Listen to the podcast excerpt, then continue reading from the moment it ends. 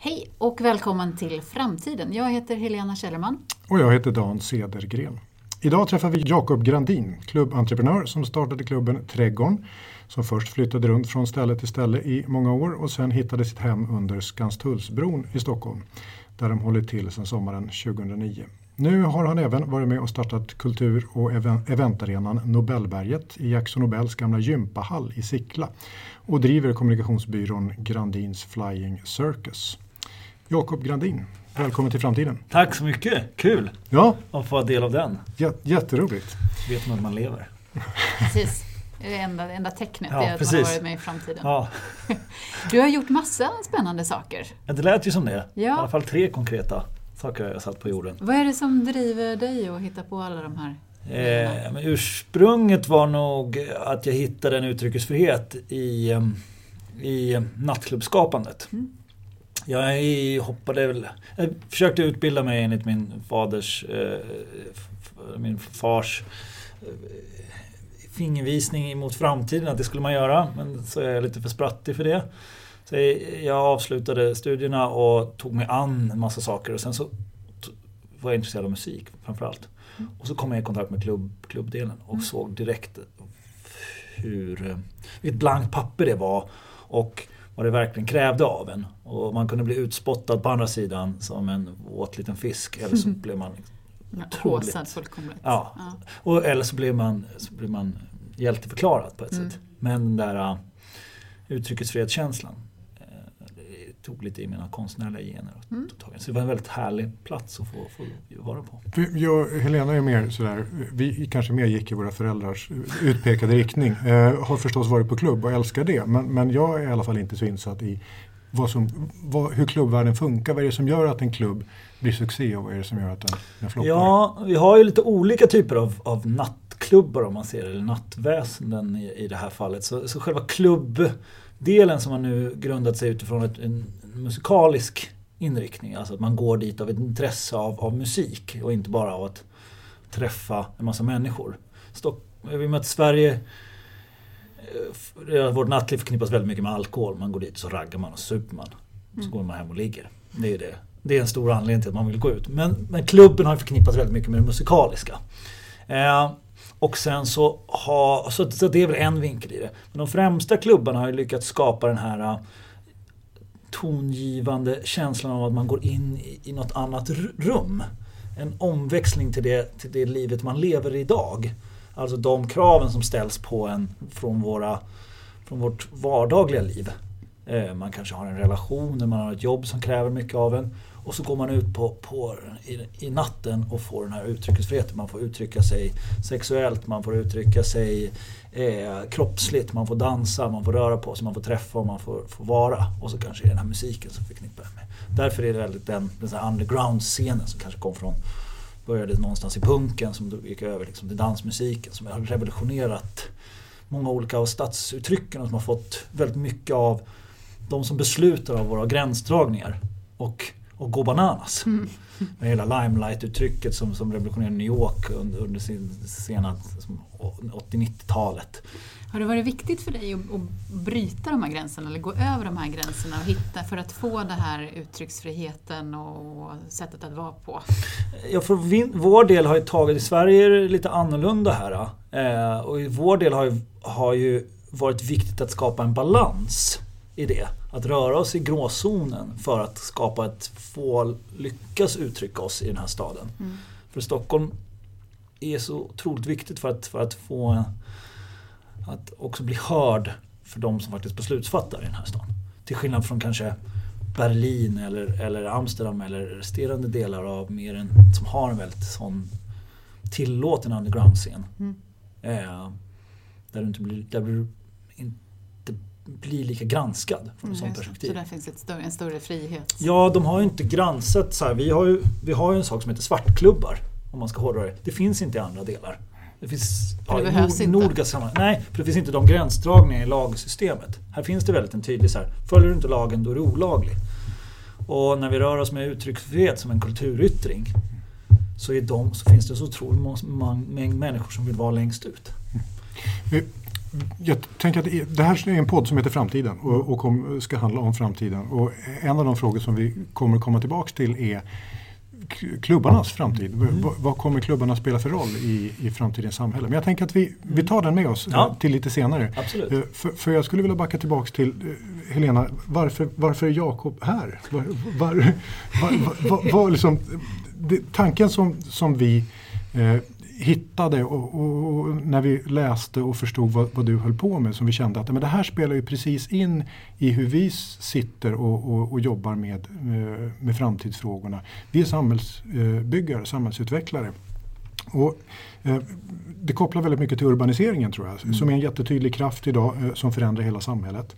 Eh, många väljer att flytta eh, till städerna för att öka sina chanser att förverkliga sina drömmar. Eh, och för städerna så innebär det här jättestora utmaningar att ta emot människor och skapa bra livsvillkor för alla som kommer hit. Men med den takt som urbaniseringen har idag så hinner inte stadsbyggarna med och det innebär att vi i städerna bor trängre och att trycket på stadens gemensamma rum ökar. Mm. Och vi ser att delar av staden som tidigare varit ointressanta nu börjar tas i anspråk. Och, mm. och där har du varit en jättestor föregångare mm. skulle jag säga. Mm. Eh, trädgården är ju ett superexempel på det. En mm. eh, plats under en bro eh, lit, precis utanför Stenstaden eh, där jag tror gatukontoret förvarade skräp där eh, tidigare. Jag vet inte vad det var för något. Mm. Och, och, så är det förvandlat till kanske Stockholms hetaste sommarklubb. Mm. Eh, varför ville ni starta klubb på den baksidan? Ja, först letar man sig, man uttrycker sig lite rough när man är klubb. Man låter, och speciellt när man är sommarklubb och man kanske inte har de bästa möjligheterna till att betala för sig. Man behöver rätt mycket space och utrymmen. Ehm, och då tror jag att man hängivet dels också söker den typen av ytor. Ehm, sen så från början var det väl väldigt mycket av slumpen av att vi hamnade där man koll, vi hittade den här location på Blocket som, som var ett, ett eh, Det var en, eh, en gammal rörfirma som hade den här kåken och som hade gått i någon form av konkurs eller hade likviderats på ett sätt. Men som stod lite tomhänt där. Och det var 2007 de hade gjort det så då var det också så lite finansbubbla, sprycken.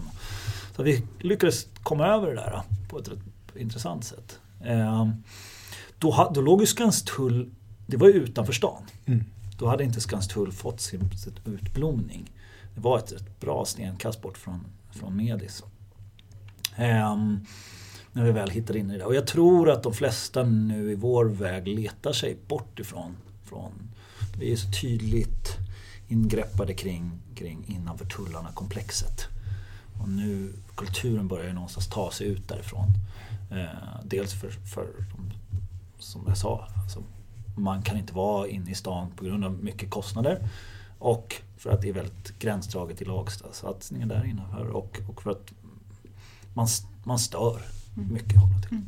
Ehm, så jag tror man letar efter de där först och främst kanske temporära platserna också. Ehm, att vara på de lite skitigare delarna i det. Mm. Ehm, det var där någonstans där vi hamnade. Finns det också någonting i de här platserna som, som kommunicerar någonting som ni vill vara en del av. Mm. Det, det, allt, liksom, hitta det där rummet, platsen som inte är det man normalt vistas i eller som, som ja. är något annat. Ja, men det blir en USP i, i platsen. Jag tror att så här locationmässigt och de, fram, de mest framgångsrika klubbarna är A och O om man kollar på dem som finns idag. Berätta. Ja, om du kollar på Berghain till exempel. Vattenfalls gamla stora verk i Tyskland som är väl så här den som står högst på klubbhimlen idag. Där jag aldrig kommer in. Nej, där man aldrig kommer in. Ja, man, man, är inte tillräckligt cool. Nej, där, där, där tusentals människor kommer in och, och, gemensamt går in i de här lokalerna. Vi har en precis nyöppnad klubb i Amsterdam där du går ner i en garageinfart som hissas upp i marken precis på en stor platå. Eh, alltså de här stora, eh, stora arkitektuella urbana rummen där man får vara man känner att man får vara uttrycksfull. Då. Man får det här vi brukar säga att det bästa är speciellt när musiken och kulturen och rummet tar över människan. Man känner sig lite liten. Men sen så känner man sig också att man var delaktig i det här stora och specifikt i och med att det visuella uttrycket blir mycket, mycket viktigare också så vill man ha de här stora utrymmen. Har du någon drömlocation där du ser att här skulle det vara coolt att ha en klubb? Ja, vi, ja det har man ju såklart. Man, det vill kanske inte säga. Borggården på Stadshuset. Ja. Det är ju en magisk sån stor utrymme, vatten, ja. närhet. Men är, är den så... Är det, det är väldigt traditionellt ändå. Ja. Och väldigt gestaltad. Ja, alltså, den är så himla ja. tänkt. Men den är ju tilltänkt till eh, till att turister ska gå runt och peka. Ah, inte till att du ska ha en ljusat och en så här dovt mullrande techno där inne. Så den är ju asmäktig. Sen så finns det ju det finns massa olika industriplatser. Går du omkring när du går omkring i staden sådär och tänker ja. på, på Prospects ja, men det gör man. klubb? Absolut. Det gör man. Ja, hör, och så hör du musik när du går där i princip? Ja, man, ja, jag är väl kanske inte så mycket mu musika, musik musikaliskt lagd på det viset när jag tittar på miljöer. Jag tittar väldigt mycket från det arkitektuella. Hur man kan ljussätta och hur man kan få den här gåshudsvibben där. Finns det några ställen i, i staden som du känner att vi kanske borde göra anspråk på eller som är outnyttjat eller byggnader som vi skulle kunna använda på ett annat sätt än vad vi gör idag? Ja, det, så, så, är det ju. Det, eh, det, tycker jag väl. Alltså det här är ju jag förstår ju också att vi har en ekonomi med staden och att vi måste få plats med bostäder och att allt inte kan vara klubb, um, klubb och, och, kultur. Men vi har också många utvecklingsområden där vi ligger i gränslandet eh, som, kanske får, som i sin tur kanske får stå tomma eller inte definierade. Och där är en rätt bra plats att kunna ge en möjlighet med det. Mm. En klubb behöver inte så pass mycket. Behöver anpassas brand, nödutgångar. Mm. Eh, och, och eh, sen kan den leva i kanske fem år. Den behöver inte ha de här jättelångsiktiga delarna heller. Utan man kan få leka lite med dem. Alltså slakthusområdet skulle vi börjat med för länge sedan mm. att gå in i. Eh, på vissa håll. Nu har en, en del klubbar börjat anpassa sig in där. Vi skulle kunna jobbat med ute med, med arbete med Karolinska och Solna också. Det fanns mm. jättemycket bra platser därifrån. Så att i de här temporära byggnadsmiljöerna vill ju folk leta sig fram. Man vill ju liksom lyfta på en sten, gå en runda eller höra var fan är det någonstans? Och höra det där dova ljudet. Och, och, det är väl nattens temporära alster som är, som är speciellt. Um... På, på, när, när man tar sådana här platser i anspråk, de här övergivna platserna och, och skapar, som i det här fallet, då, kulturella miljöer där. Hur uppfattar du att det påverkar staden i övrigt? Ja, alltså vi brukar ju kalla det att vi, att, eller så här, kulturpositionerar kanske ändå en plats. Att man ger en liv, rörelse och i så fall massa logistik och kännedom. Dels kan man se hur människor rör sig till en sån här bit. Dels kan man, börjar man upphäva en viss typ av, av, av kriminalitet som kanske har funnits på de här platserna som är, som är mörka platser annars. Alltså man ökar tryggheten. Och dels får du upp ett varumärke som det skrivs om väldigt mycket. Så folk kännetecknet på att man säger men här känns som en härlig plats. Man har scensatt det. Får folk att, som till exempel Nobelberget i Sickla där inga personer kanske hade åkt ut dit eh, och kollat på en konsert eller kollat på en, på en händelse. Nu vet alla vad Nobelberget är och vad Sickla är. Så när, när nu Atrium i sin tur går ut och så, senare ska, ska, ska ska iscensätta det här som ett, ett, ett, område för, för liv och rörelse och bostäder. Så har de redan en plats. Ja, det har sopat lite Visst. curlat framför det. Absolut. Mm. Jag hade ju, det första arbetet vi gjorde ordentligt var ju när vi gjorde med Kvarnholmen. Eh, där kulturen skulle vara en viktig bärare för deras positionering. Mm. Tyvärr fick aldrig den ordentligt vara kvar där på platsen. Eh, och då, blir det, då lämnar man ett tomrum. Så man måste ta sitt ansvar också om man ska börja iscensätta det här. Det är ingenting man bara kan köpa och sätta upp på väggen. Eh, det ranserar sig själv. Är, är, är, det så att ni kanske är de som kommer in först och, och, skapar, som du är inne på, ett varumärke kring en plats eller liksom skapar en legitimitet i en plats? Så ni började under Skanstullsbron, nu finns det planer för hur man ska utveckla med bostäder och liksom hela området precis i anslutning till, till trädgården. Precis.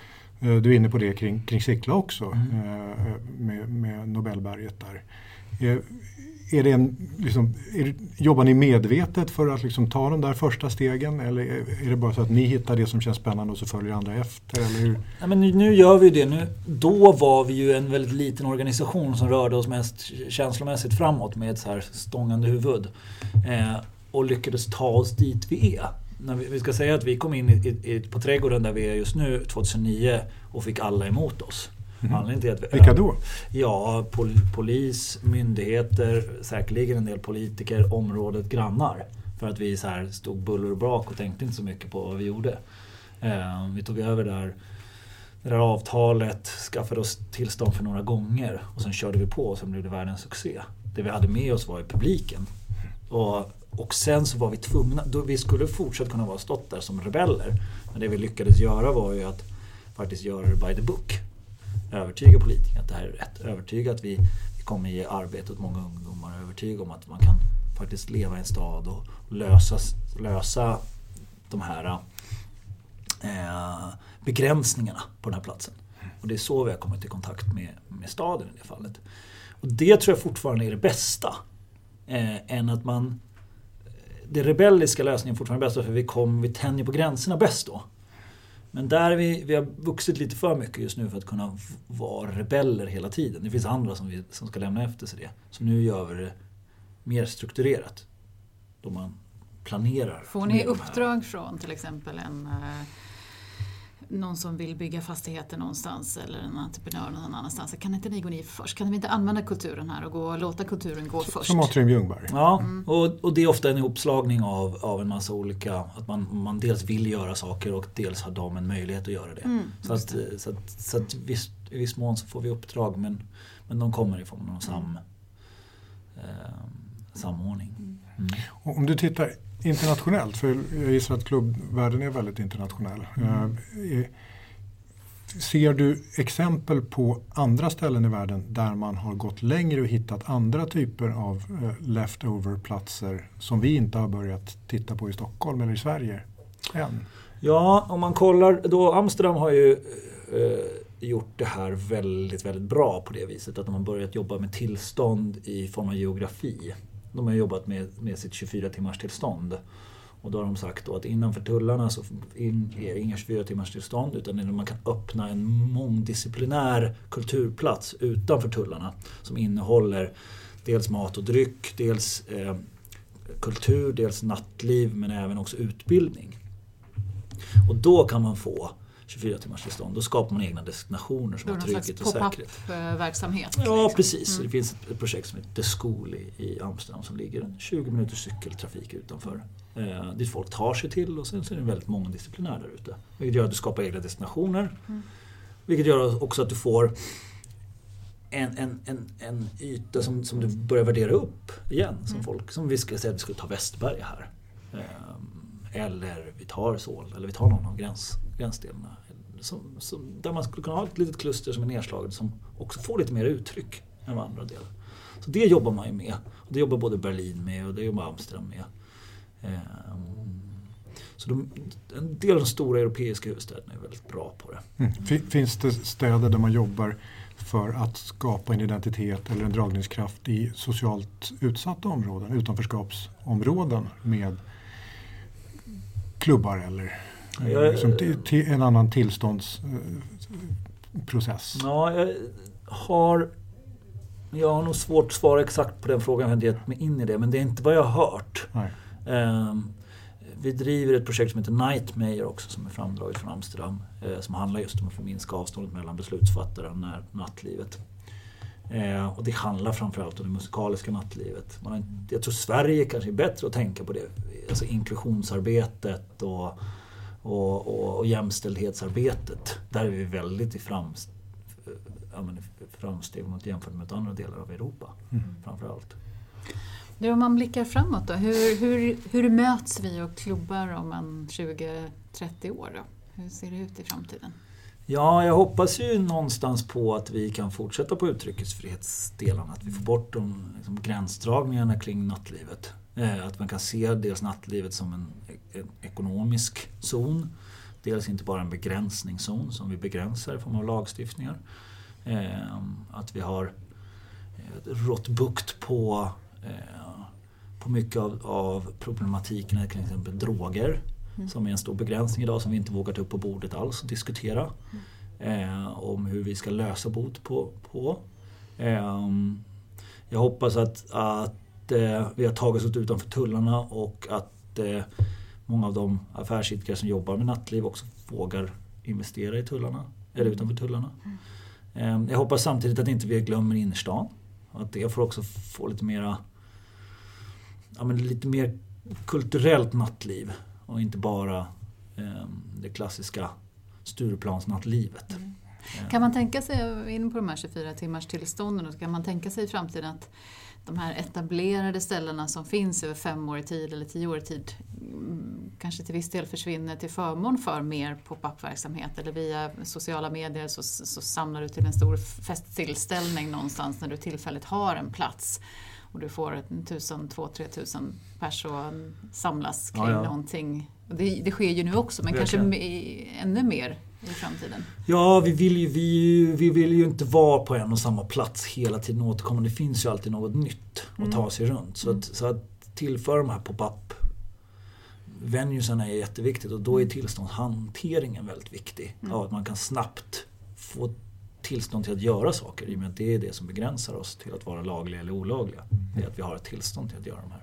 Du nämnde det här med droger också. Jag tänker mm. även alkohol. Det blir ju någon slags liten minitrend i klubbandet är ju att inte servera alkohol mm. eller ha droger. Att det mer går mot nykterhetsdelen. Ser du mm. det som en trend också? Är det ja. någonting som försvinner? Eller? Ja, men dels börjar man konsumera mer kvalitativt än kvantitativt. Alltså man bryr sig mer om hela öltrenden och även inom, eh, högre alkoholhaltiga drycker och vin. Alltså man bryr sig om kvaliteten. Och det är det som vi känner från, från vi som har ett tillstånd kan engagera oss i. Vi har byggt en, en vegetarisk restaurang just nu. Vi, vi bygger ut vårt, vårt utbud, vi kan satsa på konst, eh, vi kan satsa på mer kvalitet. Ja, det behöver inte bara innehålla alkohol utan det kan också innehålla mer ett, ett annat typ av uttrycksforum. Mm. Um, så det är där ser också så gränsdragningen. För det där är också så här, alkoholtillståndet baseras ju på, på, att man serverar mycket alkohol. Eller mycket alkoholhaltiga drycker. Mm. Eh, och, och, där kan vi öppna upp mer mot det andra hållet. Att man har tillstånd fast utan att behöva sälja alkohol. Ja, du håller precis nu på att jobba med en konferens, en mötesplats som, mm. som heter Gather som ska mm. äga rum i, i september. Så, eh, som är ett möte mellan IT och eh, samhällsbyggande. Mm. Eh, och, och, när du jobbar med den så, så har jag förstått att du, du tänker inte heller att du ska placera den på, på Waterfront eller någon, eh, någon sån etablerad konferensanläggning. utan du hittar andra alternativa platser även då. Ja precis. Det är en utmaning dock att hitta alternativa platser i, i den här stan eh, som, inte, som är anpassade med logistiska lösningar och komfort och, och så. Men tanken är inte att, att, att också miljön ska kännas eh, som ett möte i sig. Eh, för att vi inte ska bli för sterila. Eh, och Gather handlar väldigt mycket om att förändra och att samtala och att möta och inspireras. Och då tycker vi att den, den, fysiska miljön är också väldigt viktig. Men också att vi kan få en rörelse. Så att Förhoppningen är att kunna använda många olika discipliner av lokaler. Små, mindre till stora. Mm.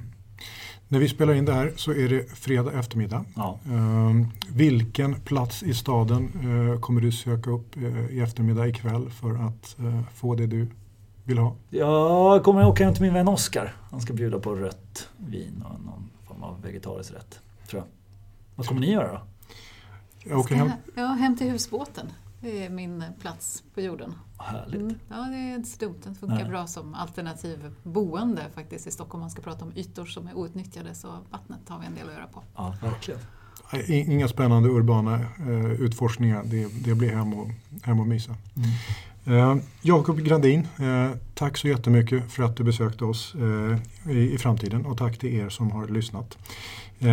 jag heter Dan Cedergren jag heter Helena Källerman och vi är tillbaka igen om ett par veckor.